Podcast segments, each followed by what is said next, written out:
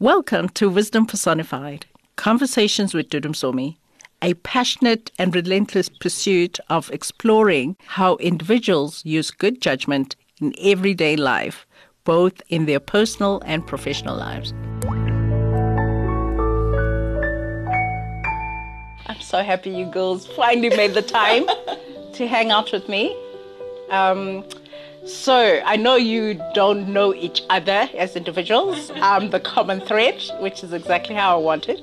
So let's just go around the room first and just introduce yourself and also tell me about your childhood. Do you have siblings? You know, what did you do for your pastime as a child? Growing up. Um, okay, so my name is Matshepo Msibi. Hi, ladies.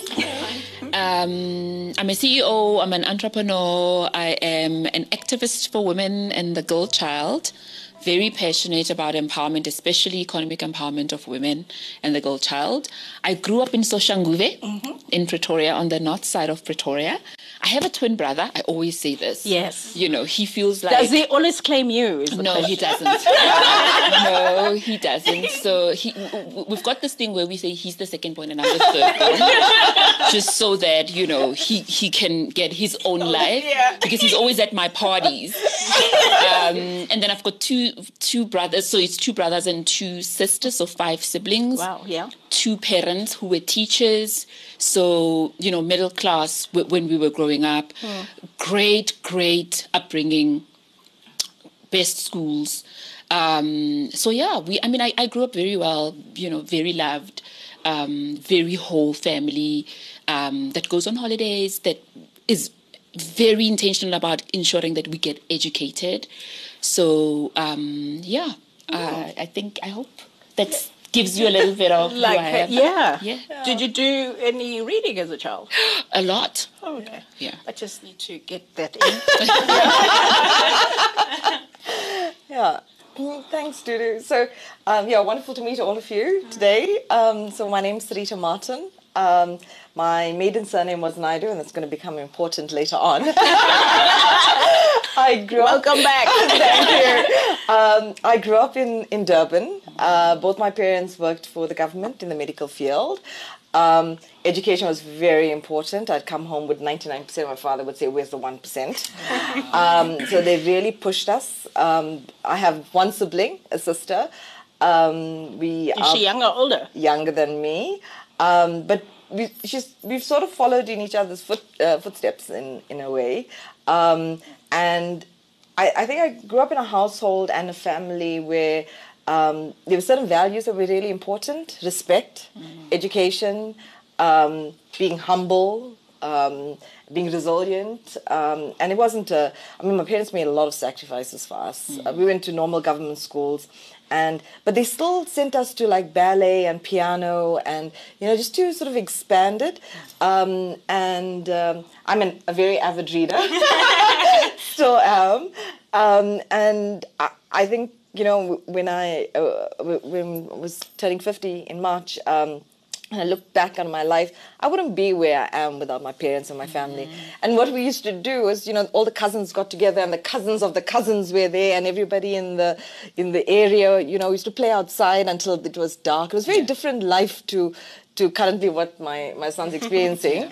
um, and, you know, there was no tech. we didn't even have television until about 1976 or something like that. Mm-hmm. Um, and so, yeah, um, you know, just playing outside. And I used to, because I'm the eldest, um, cousin as well, I used to get into a lot of trouble. So, any, but if any of my younger cousins or my sister did something, I had to take the blame yeah. because I didn't set the example for them and I didn't prevent them. So oh, yeah, which is why you were the class rep in our MBA class. Lesly. Hi everyone, and thank you for having me. Um, so my name is Lesly-Ann Smith. I'm from a small little town in northern KwaZulu Natal um, called Eshowe. Pronounced correctly. Eshowe. Eshowe. and um, so yeah, we um, we're, we're four girls, family of girls. My mom yeah, only had four four girls, and with my dad. Um, and he died, unfortunately, I was very young, I was five years old. And so life up until then wasn't really aware of much. But what I do know, talking about reading, I always had my nose buried in a book, always. And You are um, always the top performer at school. Yes, I was. Definitely. So that was mostly my activities, and then yeah, education. I was fortunate enough then to you know be able to get a bursary, be able to go and study further, get a degree, you know, and just try and do well and work hard, you know, for myself. Um, family life was a bit different. Um, here, kind of, we grew up apart from each other, especially after my father died, because it was a struggle. A single mom like my mother, no education, it was really tough. So yeah, it wasn't that easy. Um, and but yeah, here we are. Made it through. Yeah. Yeah, it still through. still pushing, You still kicking. strive. Yeah. You are so Um, okay, so it's awesome being among so many accomplished women. I feel very privileged to be in such cool company. Um, so I'm Britt, um, Britt Walker. I grew up in Joburg. Um, I come from a very big family, um, a bit of a modern family. I think altogether we're now 10. My parents each have kind of separate family uh, situations. Um, but we originally, I grew up in Joburg and then um, um, I went to Swaziland or Eswatini now uh, for school. I went to Waterford Kamhlaba for four years, and then after that, I was um, in the States for four years where I studied uh, at the in Chicago. in Chicago, in Chi-town, um, which was an amazing experience and really formative. Changed me a lot the way I think and see the world. Um, and then in about 2016, I came back and decided I wanted to go into business with my family, and we uh, basically. We focus mostly on greenfields markets, building kind of uh, products that promote financial inclusion at the bottom of the income pyramid. So that's uh, what I've been doing for the past six years, um, basically building a business and learning all the tough lessons that come with that. Um, I'm also an avid reader, so clearly in good company. That's usually why I ask that is when you look at wise people, that was it's the one thread. They are avid readers from childhood. Um, so this is perfect to ask this next this next question, and I'll start that side to give you a break. What do you think your unique value proposition is? If you were not here today, like after this, you will finish this recording. uh, what will we miss about you?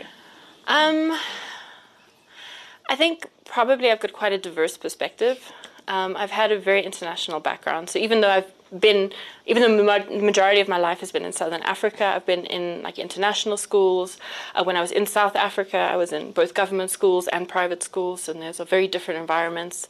Um, and then obviously I lived in the States for four years at an international university, and all of those processes, all, all of those experiences were about problem solving and really problem solving in a very diverse environment where you have to give people a chance to speak, you have to be able to listen, you have to learn, you have to develop empathy. Mm. So I think that I'm I'm pretty good at trying to find a middle ground and trying to find a balance in perspectives, especially with tough conversations. Like I know mm. some of the things we're going to talk about today are some difficult topics for a lot of people, and I'm so I'm- I'm used to talking about that kind of stuff. It's something that challenges challenges one, and so I've got a diversity of perspective. If I was to put it in two words. Mm-hmm. You, Lesly?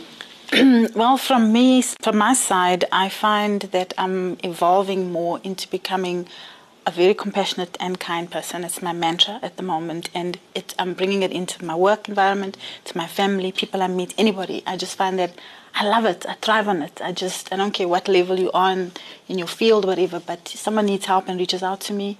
I'm happy to help them, and certainly just in my team, for example, at work, I find that the harsh approach I'm moving away from that, becoming more compassionate, trying to figure out what is really going on with you if you're doing something wrong and so on. So I really find, and I, and I just I just love it. I just absolutely love help helping people, you know, and, and bringing the compassion and the kindness into it. Yeah, Expanding your scientific core.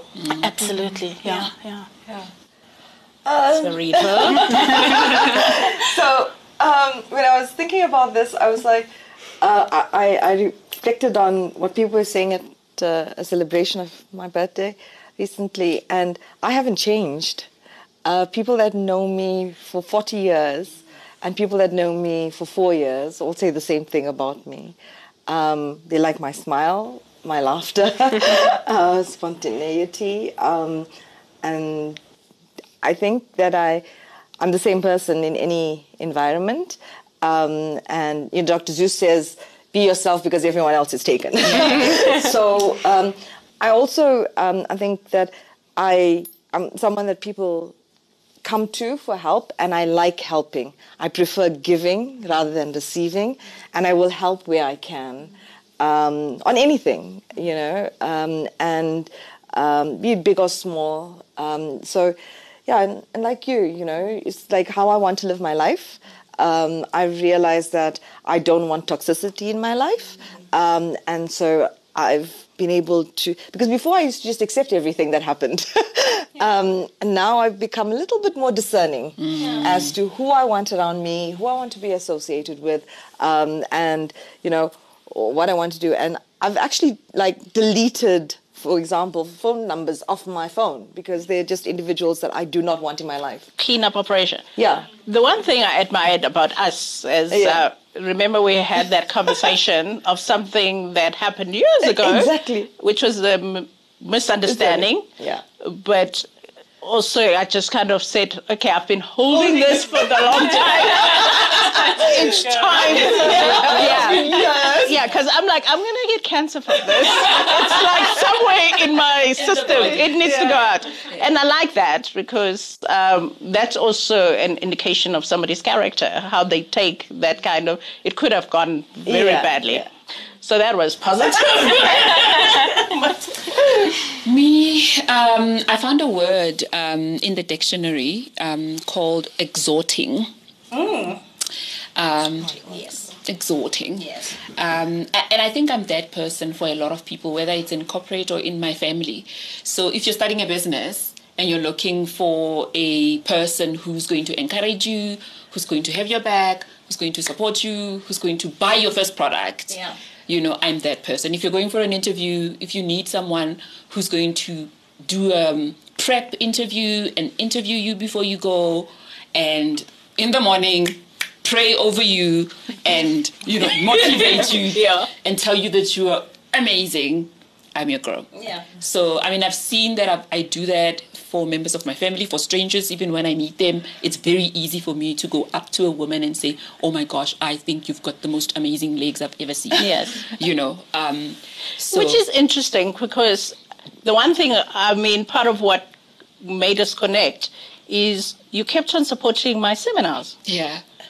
You know, yeah. I mean, most people kind of say, "I love what you do and you're amazing," but and I was like, okay, yeah. If you love it that much, yeah, Where no, but I mean, I just yeah, yeah. But it's kind of like people think, yeah. oh, I'll come once in a while. They they think, okay, we have so many choices, but I just kept on seeing you, and mm. it was like, wow, you know, it's nice. People don't understand how amazing it is to get support from fellow women, yeah. fellow Africans, yeah. Yeah. you know, people that are rooting for you to say, I have confidence in you. So you're right about that. You root for people. Uh, well like, so it's also an indication that wise people don't lie. you're very honest. um, the one that I'm very interested in knowing about now is um, what's your most common prism or filter that you use to make sense of the world and how you experience it. Is it your age? Is it your race? Is it your gender, class, physical appearance? Which? And give an example from your most uh, recent experience to demonstrate this. I'll start with you this time. Let's say, Paul. Um, I mean, yeah, most times it's all of them you know, depending on the room that I'm entering.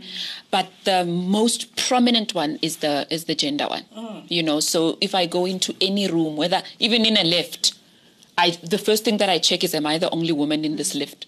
You know, is it your safety you worried about or what? Not necessarily safety. I mean, sometimes it is safety, yeah. um, but most times it's just, just about representation. Where are the other women? Mm. You know, so so that's a proper thing for me. Even you know, just in a in a meeting for nothing. I'm just like, so where are the women? Where are the young women? Um, so that's a big one. But yeah, there are other rooms where I come in and there's just young people, and I'm like, where are the people my age? Am I in the there right was, room? There was a time when we were the young ones in the room. you know. Yeah. yeah. You used to tell people you're in your 40s and they're like, oh, you're so old. and then you think, oh, I thought I was still Yeah. you don't look it. Yeah. yeah. Um, you, so, thanks, Dudu. So I think it goes back to uh, the way I was brought up. Uh, there was no room for ego. You had to be humble. Um, you had to treat people as people. And I think that's the filter. Um, so I don't care about your title. I don't care how rich you are or how poor you are. A person is a person. Um, and so that's the filter that I use. Um, and um, I, you know, I went uh, back to an organization that I worked in, but it was like over a decade since I'd been there. Um, and the, even the individual, like at the security, recognized me. It's like, "Hi, Sarita." At reception, it was like, "Hi, Sarita," and then everybody knew I was in. The word spread. Sarita's in the in the building, and suddenly everybody was down. Yeah. And it was just because you couldn't. I, I think I find a connection with people. Um, and it was a nice feeling to go back um, and and have that kind. So that's the filter that I use is that I tr- try to treat a person as a person, irrespective of anything else. Lillian, you? Um, so yeah, from me, my side, it's gender definitely. Um, I think because growing up in a family of women, predominantly, mostly being surrounded by women, having female friends, there were not many men around. You know, around me. Let me put it that way. So it took time for me to get comfortable. But I, I said, let me work harder to be, become comfortable because I'm going to encounter them in work and all the other environments, you know, as I go along through life. And just to give you an example, um, at the complex where I was living um, just before I moved now recently, um, it's a Sunday. I came out of the, my, my flat and went to drive to the bank, and five guys were washing cars, and the, and they parked right in front of my garage. And I just walked and I said, you know, I want to go out. And then they moved the car. Didn't apologize, didn't say anything. They're just fine. Lo and behold, when I come back, they parked right back again. Wow. Yeah. And um, so I just said, no, it's fine. And I went and parked in another parking. I left them. So I waited for about a week, couple of weeks. And I saw the guy who was my neighbor because these were his friends. And I called him and I said, may I speak to you, please? I said, I was not happy with what you know, happen on the Sunday, more especially because I left and then you came back and parked right again in front of, of my mm. complex. And he says, no, it's common ground, blah. I said to him, what you don't understand, I'm a single woman. Mm. There's no way I can have a nerve to go and confront and talk to a group of men. Mm. With what's going on in the country today, I wouldn't even have done it. Hence, I didn't address it with you at that time. Because he says to me, I didn't think it was an issue. I said, yes, it was an issue. But I wouldn't have addressed you guys then because you're a group of males, five of you, I'm alone. Yeah. Try and understand from my perspective, Yeah. you know. So That's, that just shows it's a norm for them, so they don't understand the apprehension that happens They in a woman. see it, yeah. Even if they're not violent, it's And just it's- yeah, and it's exactly what he said to me. Oh, no one will attack you. I said, you're still not getting what I'm saying. Yeah. You're not understanding from my Yeah. perspective. Yeah. You know, but anyway, that was it. So, so that was just my example. Yeah. too common an experience. Mm. Um, I think kind of it's this is a very difficult one to pick one because I think in the situation you're in really determines what you notice first and, and how you, you view the world and what filter there is. So whether it is um, age is a big one for me. Um, I'm about to turn thirty. so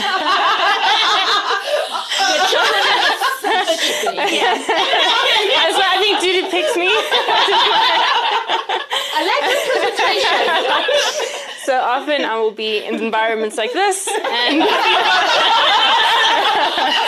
and it's like the first thing I think because also one of the things because usually I find myself, especially um, I, especially working in business, that you'll work walk into a meeting and everyone will be a lot older than you, and you've got to kind of fight. There's ageism you also got to fight with. Um, so there's there's age, but it really doesn't. It, it really is all of them. It, it's so many different situations. Race can be a big one, especially in South Africa. You Yeah. can't drive down the street without seeing the huge inequalities we live in. Um, I've got a pretty diverse friend group, and we're also not shy about talking about these kinds of conversations. So we're always looking at what's going on in South Africa and, and in the broader world through racial lenses or lenses of gender inequality or um, uh, you know LGBTQ issues. So I think that there's so many ways in which we are talking about things at the moment that all of them are important. And as long as you can um, approach them with an open heart and an open mind, that we can actually have these kinds of conversations. And yes, I think all of them. It's Yeah. really hard to pick one. Yeah. It's so hard to pick one. Yeah. Yeah, but also I think your upbringing is such that I mean, knowing your father, who's my best friend, Johnny, Walker, Walker my BFF, which everybody like, why are you t- two not a couple? I'm like, it's my brother. Yes, we love his cooking. It's like my brother. It's like my mother's son that she never had. Um, but it is that kind of environment where you walk in and it's you even have a sibling of, of a different race. Several. And you, yeah. So uh, your prism is totally interesting. Um, I, I will be fascinated to see the world through your eyes. Um, so my favorite question to ask is always around courage because it's a muscle we don't always use in life, isn't it? What's the most courageous decision you've taken as a human being thus far, and what drove you to that decision? Starting on my right. I'm that person. Yes. You know, I'm that No, person. I'll like, say when I'm you're driving. dexterous. Yes. Yeah. yes. yes. And then I'll say whatever. I'm like, but look at where my hand is. Um, gosh, I think, I mean, I think there's just so many little decisions that you make that are courageous. Um, uh, yeah, I've spoken on, on a lot of big stages where I've never thought I would speak. You know, I've reached out to people where I'm just like, I think that my email is not going to land in their inbox, and then it does, and then they, they, they respond. So there's a lot of small little courageous moves where people, you know, don't think that's going to happen that, that I've made happen. Um, but possibly leaving my marriage was um, was one of the courageous ones, mainly because of my Christian background. You know that God hates divorce. So you um, and and because we didn't quite have an abusive, fighting, what what relationship, it was just that decision that said it's not working, and having the courage to not stay because we are taught to kotlela, you know, to make it work. To and, and I mean, we had a great life, you know. So even just walking away from the great life was was very courageous. Yeah. Yeah. And starting afresh. And oh my god, don't get me started on starting afresh. It's a proper thing. Yeah. Yeah, yeah. It's, it is a proper thing. People make it sound romantic. Yeah. Yeah. And you started a new career. okay, moving on. Yeah. So, you know, I fully agree. It's a lot of small, courageous decisions. I think as a non executive director around the boardroom table, uh, sometimes being the only female, sometimes being the only person of color, sometimes being, you know, the youngest, um, to raise issues that wouldn't ordinarily be raised. Um, to deal with the elephant in the room um, and to to ask the question and then you know some people t- again it's that filter through which they look at you and they think you know, we really don't want you for that. We really would like you to keep quiet. And I wouldn't be, because I'm corporate governance, I wouldn't be discharging what I eh, like authentically have to do if I had to listen to that. So there's been a lot of sort of criticism, etc. Um, and I've had to filter through what is meaningful, what is not, what serves me well, what doesn't serve me well. Where's this person coming from? Are they coming from being just being difficult or not? And then similar to you, after 26 years of marriage, um, I got divorced last year. It was the best decision of my life. um, I feel so liberated. Um, I feel so in charge of my own life. I have, like Dudu was saying to me, um, I love my son too much. I have a 12 year old son that I completely adore. Um, and, you know, I just feel like I've I, I've got this new purpose, this new uh, sense of, you know, uh, joy and contentment. Um, and, and it's a wonderful feeling because it was a very, uh, unlike you, it was a very toxic relationship. Um, and it took a lot of marriage counseling and psychologists and this and that. But he doesn't want to change. And I had to make the decision for my own sanity and the welfare of my child. Um, and it's been coming for a while. It's been coming for mm. 20 years. Wow. And then it happened. And as I said, I love my life now. Wow. So, yeah. That's staying power. Mm-hmm. 20 years. Yeah, I'm an I'm internal optimist. You know, Yeah. keep thinking that you know things are going to change. Yes, I mm. can help. Yes, I can do this. Yes, I can do that. But you know what? If somebody somebody is not willing, and we were talking about coaching before, and we do that about coaches as well. If someone's not willing to change, I had to make the decision mm-hmm. for my own sanity and do it. And you know, one of the other things I find with women in general is we never put ourselves first. Um, and I still don't put myself mm-hmm. first. but you know, and someone said to me just this morning, you know, when are you going to put yourself first? It's mm-hmm. like at some point, I will. I learn. For you, Lesly? Um, oh yeah, there's been quite a lot. um, firstly, I think um, I'm the type of person. If it's not working here in this particular environment, it's mostly been around work though. Um, I I will just resign my job and then see what happens. And something happens somehow, something works. The universe Yeah. conspires, and then. Lizanne, we need you to come to Joburg. There's a position.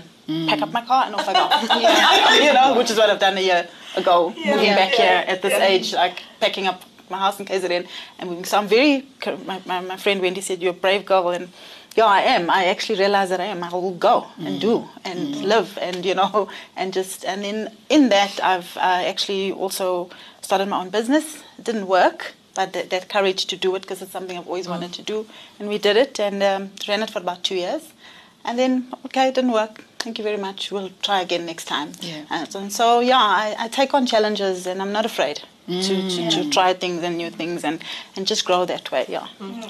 It's such a muscle. Yeah. It really is. You've got to, you've got to exercise. Yeah.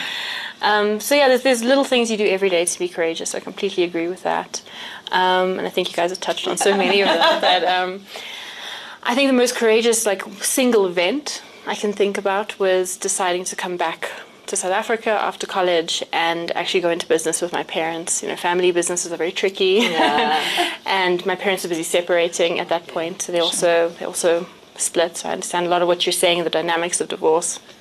Um, and yes, it was a, it was a very unpredictable situation, and I had opportunities to stay in the states and work, or to go to China and work, and it was they were like more, more generic things of go and be successful, go get your career, go make a lot of money, Yeah. go do go do that path, or it was go start a business, which is a very risky proposition, and you know in a very awkward environment, and see what happens. Mm. And every day, in some way, shape, or form, there's a new challenge or a new struggle, and it's about getting up and eating the elephant one bite at Yeah. a time, and just just focusing and pushing through. And each time you do it, you get a little bit more More- more yeah. used to it. It's like exposure. You just get Yeah, more yeah. comfortable. Yeah. Let me stay there. Yeah. Um, well, and just ask you this one: uh, Do you believe in the phenomenon of white privilege, and how do you interact with that concept in your life? Um, 100% believe in the phenomenon of white privilege in two perspectives. Um, from my lived experience, I'm a beneficiary of white privilege, undoubtedly. Um, my family is a product of generations of education and uh, exposure to resources and um, you know, I see in the comparison to some of my other friends who I met at college or friends I've known my whole life that they're like first generation educated. And there's a huge difference in what that does in terms of kind of like the historic, you don't realize what gets passed down each time. Privilege compounds over time. So Gosh, do frame that. it, it, it does, and it, it totally does. And I've gotten away with things that I wouldn't have gotten away with if I was a person of color, or if I had been um, somebody who was poor, or if I had been in a situation where I wasn't as privileged. So I think from my personal experiences, yes. Mm. Um, I think the data supports it. If you look at any metrics, um, white people on average are better educated, have better health indicators. I mean, the, the data supports it. On average, mm. white people are better off in mm. South Africa or globally. Um, not to say that there aren't poor white people, and not to say that there aren't rich black people, but that doesn't mean that on average, the, these are societal trends that we talk about. Dealing with it um, in terms of how I conduct myself has been a huge kind of thing I've, I've, I've thought about very long and very hard, especially coming back to South mm. Africa where it's front of mind. When I was in the States, it's different. You're in a country where you're no longer in the minority, you're now in the majority. Mm. And the reason, I, one of the things I think that the States can get away with racism in the way that it does is because black people are in the minority mm. and it's not even though they have a very loud and powerful voice it's not something it's very easy to walk into a room and not see a single person of color. Whereas in south africa that's more difficult. So I think it was about it's a conscious decision that you've got to make. I think that every white person or person of privilege, no matter whether you're a cisgender man or whatever it is, you've got to make a decision that to accept yes, I am privileged firstly, and that what am I going to do with this privilege? What am I am, am I going to walk into situations? How am I going to approach them? Um, if I have the power to make a difference and to change, am I going to take that step and maybe sacrifice a little bit for the long-term future of my children, of my society?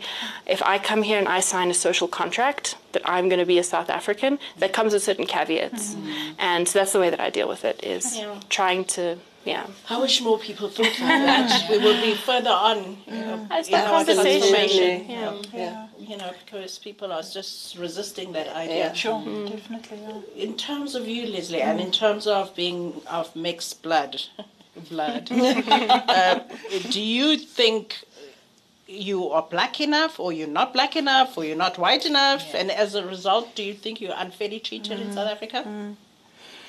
um, i've actually experienced it literally um, you know firsthand i come from a background of public health um, until i came back to work with private pharma right now.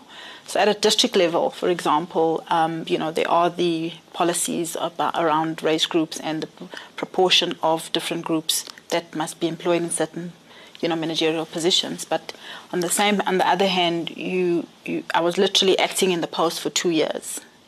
It, that's exactly what happened. And um, and they opened up the the post for um, for for us to apply and I was not given the job literally brought in someone else from another district because she fit in with you know the black requirement so for me, that really felt discrimination, discriminatory to me because I had already approved, I'd done the work, and I consider myself black.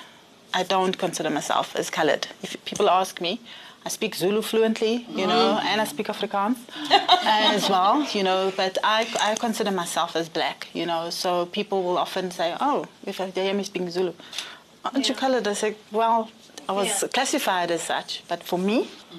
I see myself as black African in South Africa. You, you know? and my mommy are the same. they they don't quite use the color term. But I mean, isn't that unfortunate? Because even within affirmative action, you're still supposed yeah. to have targets to mm-hmm. say it doesn't mean that if something is uh, affirmative action, everything has to be African black. Mm. You still need to cater for those other categories. That's, that's exactly and I think it's the misapplication of our legislation that mm-hmm. is our dis- destruction. Absolutely, mm. absolutely. That was so unfortunate. Yeah. yeah. yeah. Asking you, Sarita, uh, do you embrace the category of black as an Indian woman and why? Yeah, so to build on what's been said previously, I think one, like you said, you know, you get rich Indians, you get poor Indians. I was brought up in a middle class family. My parents worked really hard. We were not wealthy. Um, my father believed that every generation must do better than the next, and education was your part to achieving that. Um, and technically, I think, like we were talking about legislation, Indian is supposed to be black, but you're not black enough. Mm. Um, and so I believe I'm South African. That's what what I believe. Um, and so Indian is my heritage, but you know, it's not what defines me. I'm always fascinated that Indians have not, I mean, Europeans in South Africa have not embraced, they don't get called European Africans yeah. or European, but Indians have, you know, like, mm, yeah, no, we're going to stay Indian. no, but you know, you go to, in, if you go to India, like I walked into India and they can just see that you are not from India. Yeah. Right? Because I know. You know. My Indian friends who come here I, think, okay. Yeah. and, and I had an experience of a, a tour guide and I would ask him a question and he'd respond to my now ex-husband. Mm. And I'd ask him a question and he'd respond. Would never respect me as a woman. And I, and I actually said to him, I said, hello, I'm, I'm asking you a question. All right? So that's why I say, I'm not, that's my heritage. That's where my ancestors have come from. Yeah. Right? We came from a very political family. We come from a very mixed family, um, and so it's never defined as that you are Indian. I am not even religious. I'm more spiritual than I am religious. Yeah. So, um, as I said, I define myself as South African, and I wish people would look at me in that way instead of saying, "No, we only, you know, categorization in terms of this, and you know, Yeah. you're not white enough, you're not black enough." So, um, yeah, sort of identify with that. But you know the KZN energy, it's Uh, always yeah. around the behavior. Yeah. Because Exactly. even Indians in Gauteng versus Indians in Western Cape, totally different. Totally different. So I mean, you remember Tammy? I mean, Tammy. Yeah, Tammy. Yeah. Um, and in Totally KZN, I mean, the, the the fact is that it's been perpetuated in a way by by a small group, you know, um, and others have moved on. And then small group, and, and but then everybody is painted with the same Yeah. brush. And the KZN riots with the you know the July riots were were indicative of that. Mm. Um, they nearly took us back to 1949. Exactly. Yeah. And you know, it was scary. I I I didn't go down at that time. My, I kept checking my parents. I never understood the extent of it. I went down. So that what happened in July. I went down in October. The weather was terrible. I didn't drive around. November, my mum and I took my son to the beach, although there was a coli level, so we couldn't. And then I I took another path because the roads were damaged, and I saw the extent of that damage. The you know the the the the fires that had burnt out buildings, and I, I, I then only did I understand the fear that everybody was feeling. And remember, we even had one of our MBA colleagues that was telling us what was happening in the in the Kloof area. I sent you a, pho- a, You- you a video of yeah. people uh, who are passing through our suburb. Yeah, Uh, even about food. Yeah. I mean, sending food. I mean, you and I were having a You- discussion You, because were offering to send me food. Thank you I very was. much. my gluten free and my dairy free stuff.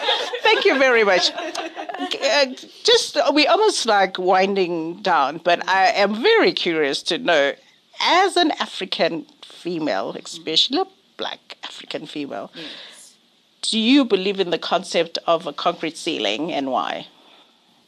Uh, yeah, yeah, yeah. I mean, you know, I, I yeah, I, I mean, it, it used to be called the what? The glass ceiling. No, no. For white people, it's the glass ceiling. Yeah. For Africans, it's the concrete. concrete, yeah. We don't even see the You- you feet. yeah, yeah. That's what. That's exactly what I wanted to say. That it used to be called the glass ceiling, and, and I'm like, no, it, it actually wasn't the glass ceiling, not for us. It's proper concrete.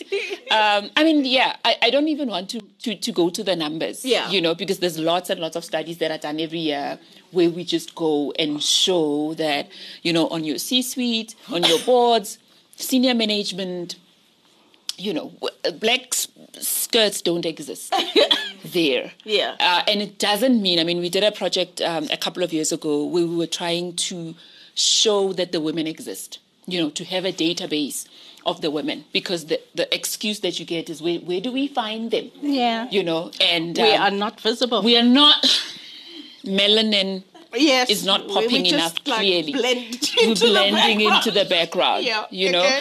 But also that when you then get Dudu to then sit on one particular board, you then, you know, place Dudu in 16 boards. Board, yeah. And then you count Dudu 16 times Yeah. while it's just one person. Yeah. So so it exists. Yeah. We literally have to work. So the unfortunate thing though, ladies, is that even though we're all women and all shades of black, is that I literally have to work Black and white. and white. I mean, you, you, you, you just You're like, into the background. You're like a spectrum of everything. Yeah. You- with your family background, you know, you could choose to be whoever you want. Um, but honestly, though, is that I I have to work harder, you know, and, and I- I don't know their lived experience, but as a black woman, I have to work harder than all of you. Uh, I have to show up double. I have to do triple the stuff that you do. I have to have the qualifications, the skill, the experience, the everything, Yeah. and still drive 30 kilometers out of town, you know, to go home and be a, a, a, wife and mom. So, so yeah. But also, you're not just proving yourself uh, to other races. It's your own people that also don't have confidence Now in I'm you. representing the whole uh, black community. Yeah. You know, and I'm I'm not allowed to make mistakes because now if I if I'm the CEO of risk. whatever, yeah, and I make a mistake, then suddenly I've Oh, disappointed everybody. everybody. And then everybody then says you can't trust these black women. Yeah. You put them in a position and then they, they fail you, which which therefore means you and you- then the black African women. Also, don't put you in that position because you are high risk to them. Yep. Yeah, can't win. Yeah. But we will soldier on. We soldier on. We have to wind down. You know we can chat. we still have some champagne to drink and enjoy. So, as my final question, and we're going to use this as a wrap up. Um, as a female, are there any parts of your personality or character that you suppress so that you are more acceptable to the people around you, whether in relationships or in work? What are those areas and and why? And then also just as a closing, just some wisdom that you'll leave us with. Okay.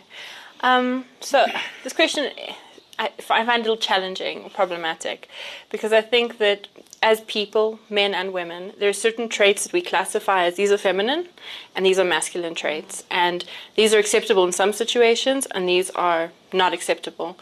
Um, so I find that the, the trait that's feminine that often I feel needs to be suppressed in a situation where you want to be taken seriously is emotionality. It's very hard to be emotional or upset or to feel to feel what you should be feeling in a moment and to not be judged for it. There's almost like a, um, a, a, film or a ceiling we have to put between us and our feelings and how you react in a situation and this level of control. And I feel that it, it also, uh, maybe it's a generational thing as well. I think older generations um, are very, very uptight when it comes to dealing with their emotions, um, like my grandparents and, and even my, my parents, versus younger generations that kind of let it all hang out. But I think that this is something that's classified as a female thing, where it's actually everyone. Everyone feels emotions and feels things, but there isn't a place for that in, especially in a professional work environment. Obviously, you need to be practical about it, but I think that sometimes that gets suppressed, is being a genuine person and actually feeling what you're supposed to be feeling. And it's okay to be upset about something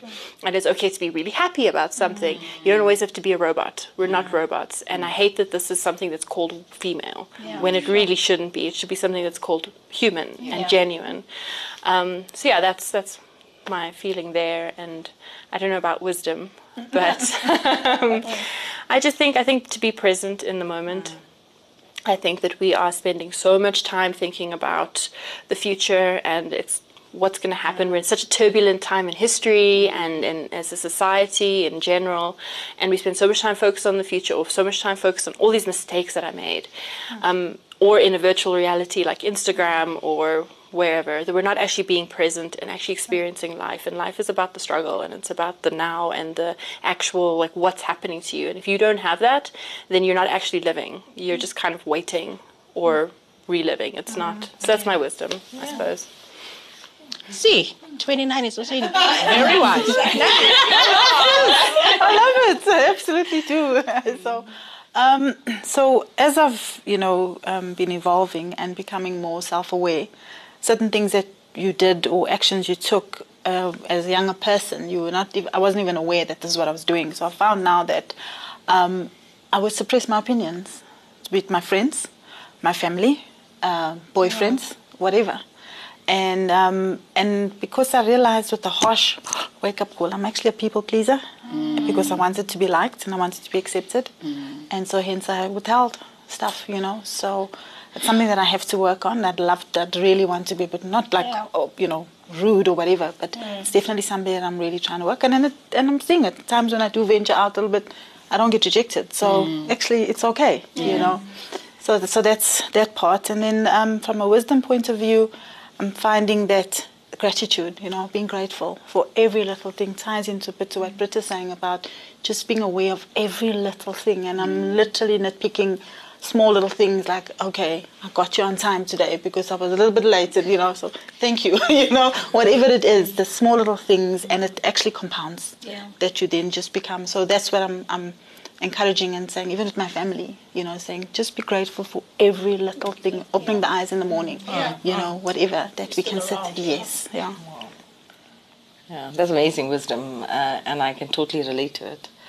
Um, so I think for me, uh, I agree with you. It's about you know being categorized as a woman, and there's certain emotions that are attached to a woman, um, and not being able to just be myself. And I mean, you've known me for a long time. Uh, I am who I am. Um, and that's the realization that I had to, to come to. I am who I am. I have, uh, You know, I've got certain strengths. I've got certain areas I need to work on. I've done a lot, even through co- the coaching programs. I've, I've, I've learned who I am, what I stand for, what I do, and more importantly than what I do want, what I don't want in my life is more important. And that toxicity and the negativity and the immorality of people and the unethical behavior, and I've chosen to do away with those people. That's why I say I've deleted numbers. I keep in contact with who I want to keep in contact with, and I'm starting to be, I'm Sarita. That's it. And you can have an opinion about me, and that's really fine. That's your opinion of me. It's you seeing me through your filter. But I, I know who I am, and I've done a lot of work on myself to understand who I am. And I'm not perfect by any means. I'm not a perfect mother. I'm not a perfect person, but I'm me. You know, um, so that's that's really been. Uh, and and you know, you're talking about suppressing. Um, someone in a board meeting said to me, "You know, Sarita, you're always smiling." I said, yeah, that's what people remember. Uh, and uh, but that's who I am. And they say, well, you have good questions to ask, but you smile when you ask them, and so the pe- other people around the table don't take you seriously. And I thought, wow. And then I, yeah. So now when I have to ask a question, I don't smile. Then I get messages to say, why are you frowning? Why are you smiling? Yeah. yeah, because people know me as me. You know, this is Sarita. This is who she is. Uh, but can you see the, the just It the, is sad. how you if, how if you, you if you're gonna be a serious business person, You can't smile. think- yeah, Yeah. Which is why I sometimes in a lecture hall when I'm like I will hop, yeah. and they look at me. I'm like, yeah, you know, Exactly. be childlike. It Yeah. doesn't take away my intelligence. No way. Just to break or the wear stereotypes or Yeah. whatever. I don't have to wear pants and, Yeah. and things like that. So I've really, I really enjoy being me Mm. at the moment, um, and I've learned to take what I can take out of what somebody's view of me is and decide whether I want to accept it or not because I understand who I am. And about wisdom, I don't know if I'm wise. Well, you should. You would not be sitting here. Yeah. but I think self awareness is very, very important. I think um, con- I'm, I'm a I'm a learner. I'm a perpetual learner. Uh, like I was telling you, you know, um, and and it's something that I want to my my. 12 year old to know mom's studying i've never stopped studying from the time i finished school Yeah. i study something every year you know? Um, and i want my child to understand that because that's you know that's what i want to leave with him that you're a Yeah. perpetual learner i'm always learning. Even when i lecture i learn from the delegates. I don't know everything. Um, you know um, so I, I think that's something that that you should be i remain eternally optimistic. Yeah. i remain um, empathetic. Um, and again i am who i am. Yeah. uh, and My mother was a. I think she stopped studying 2016. Wow So into Yeah. her, she's now. Uh, we shall not say her age. she, she is watching. but that was an inspiration to exactly continue learning. and also Yeah. just to be grateful you know what you were saying uh, especially during covid it was you know if you open your eyes in the morning and if my parents were okay and my son was okay i was okay Yeah. and but there were so many other cases where people uh, we had uh, our mba friend that that Passed passed, away. on Gosh. totally shocking Still a bit of still traumatic. it's very traumatic um, I had a friend who passed away, Nikki Fillion. I'm still struggling. yeah so that trauma stays in your cells it's molecular Yeah. Yeah. Um, I mean, I think, yeah, I think we come from a, a culture, you know, background that uh, teaches women to not have a voice, you know, to keep your opinion to yourself. Um, but also, even when you're the brightest spark in the room, yeah you know, um, you, you, you're not allowed to then say, actually, this is the solution. Yeah. You know, you must allow them in to get lost for decades and then, you know, tell them, actually, actually, That is actually true. Somebody actually told me that. yeah. because she was in this marriage and i was like so you're going to allow these decisions to go To- yeah. she's like yeah to give him his i was like and destroying your children's future so that he can feel like a man Allow the Yeah. man to make i the mean mistake. i just and it's not against men i had a father but he was so wise that he mm. knew where mom was strong Yeah. you know but so, anyway. so I think, yeah, you know, that then also just creeps into who we then become. Yeah. You know, so being able to know your voice, get your voice, use your voice in relationships, at home, in the workplace becomes an intentional thing that you need if you haven't seen it at home. And most of us haven't really seen it at home. Um, so I think that's one of the bigger things, even in relationships. And that's why I think, you know, uh, there's uh, so much GBV. And that's why even when you're the victim in, in, in, the, in the abuse, you keep quiet first for a long time before you can speak you know um, so wise words um, i read something this week uh, so it's not my words um, but somebody said something like the rest of your life is waiting for you to show up mm. and i think with um, covid mm. you know the fact that we have the rest of our lives um, the only thing we need to do is show up because a lot of people, if there is anybody who doesn't know anybody that died, uh, I don't know where they've been. Mm. Maybe they were in China, I don't know. Um, but we all know people that have died. So we need to then show up for our for our lives and make yeah. it make it count. And honor the fact that you fought through mm. and you were born. Thank you so much, ladies. Uh, I am so happy that we finally got together. And I, I'm sure you enjoyed that conversation, didn't you? Thank you for listening to this episode of Wisdom Personified Conversations with Dudu Msomi. Please also like, follow, and subscribe to our channel and share the wisdom with your friends. I would love it if you could rate and review as well. Wisdom Personified Conversations with Dudu Msomi is also available on YouTube, Facebook Watch, Apple, and Google Podcasts, as well as Spotify. Enjoy the wisdom journey.